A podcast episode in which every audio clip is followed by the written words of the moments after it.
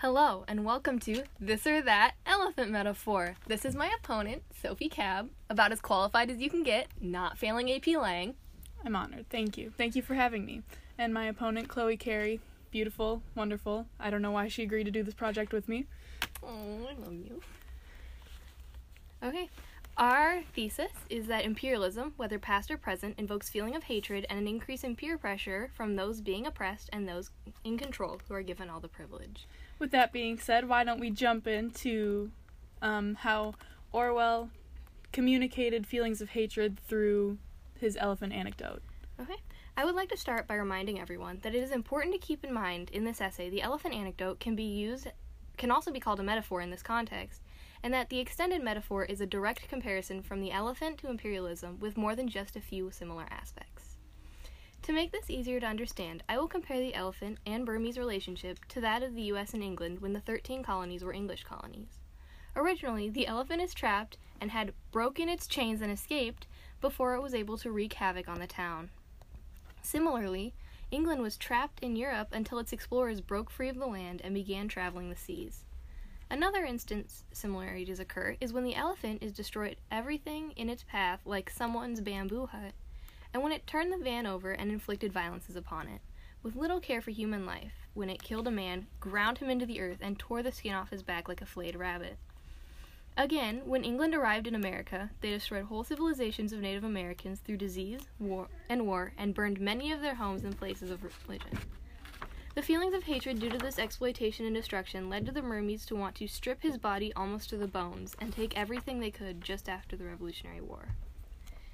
England just after the Revolutionary War, England was put into a deep debt from fighting and took a main source of income and plenty of land. Each of these instances paved way for or was a direct outcome of hatred caused by imperialism of Europe over America and the Burmese over, owner to the elephant, and this pattern can be followed in most every instance of imperialism. Well, Chloe, I think you make a really good point. But As I do. all right. I'd like to point out that um, I I believe that Orwell uses the elephant anecdote to personify, I guess, the elephant into like what he wishes he could do about being tormented or it's just it's the elephant symbolizes Orwell in the imperialistic society. Um, obviously, the elephant's kind of hated by the Burmese people because, you know, it destroyed somebody's bamboo hut, killed a cow, and raided some fruit stalls and devoured the stock. Understandable. They would be angry. That's why I'm mad at you. Okay. Um, and just just as the elephant was hated, Orwell was hated by large numbers of people because he was an Englishman in Burma, and as you know, the English like controlled Burma, and that was a pretty big deal, you know. Um, he was tormented everywhere he went. The elephant, it was tamed. It was locked up all the time. He didn't really have a chance to break out and do what he felt necessary.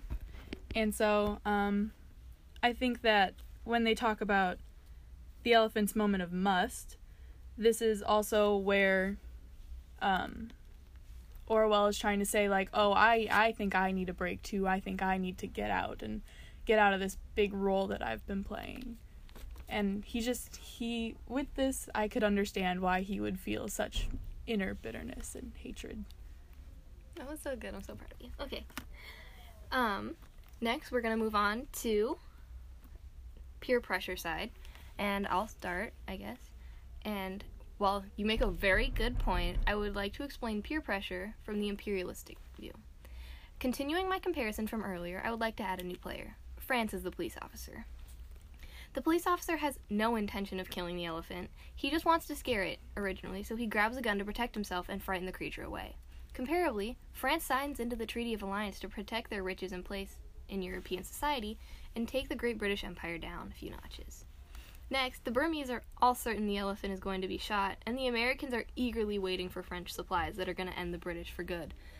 But neither the officer nor the French want the outcome they are now being forced into by the place they got themselves into.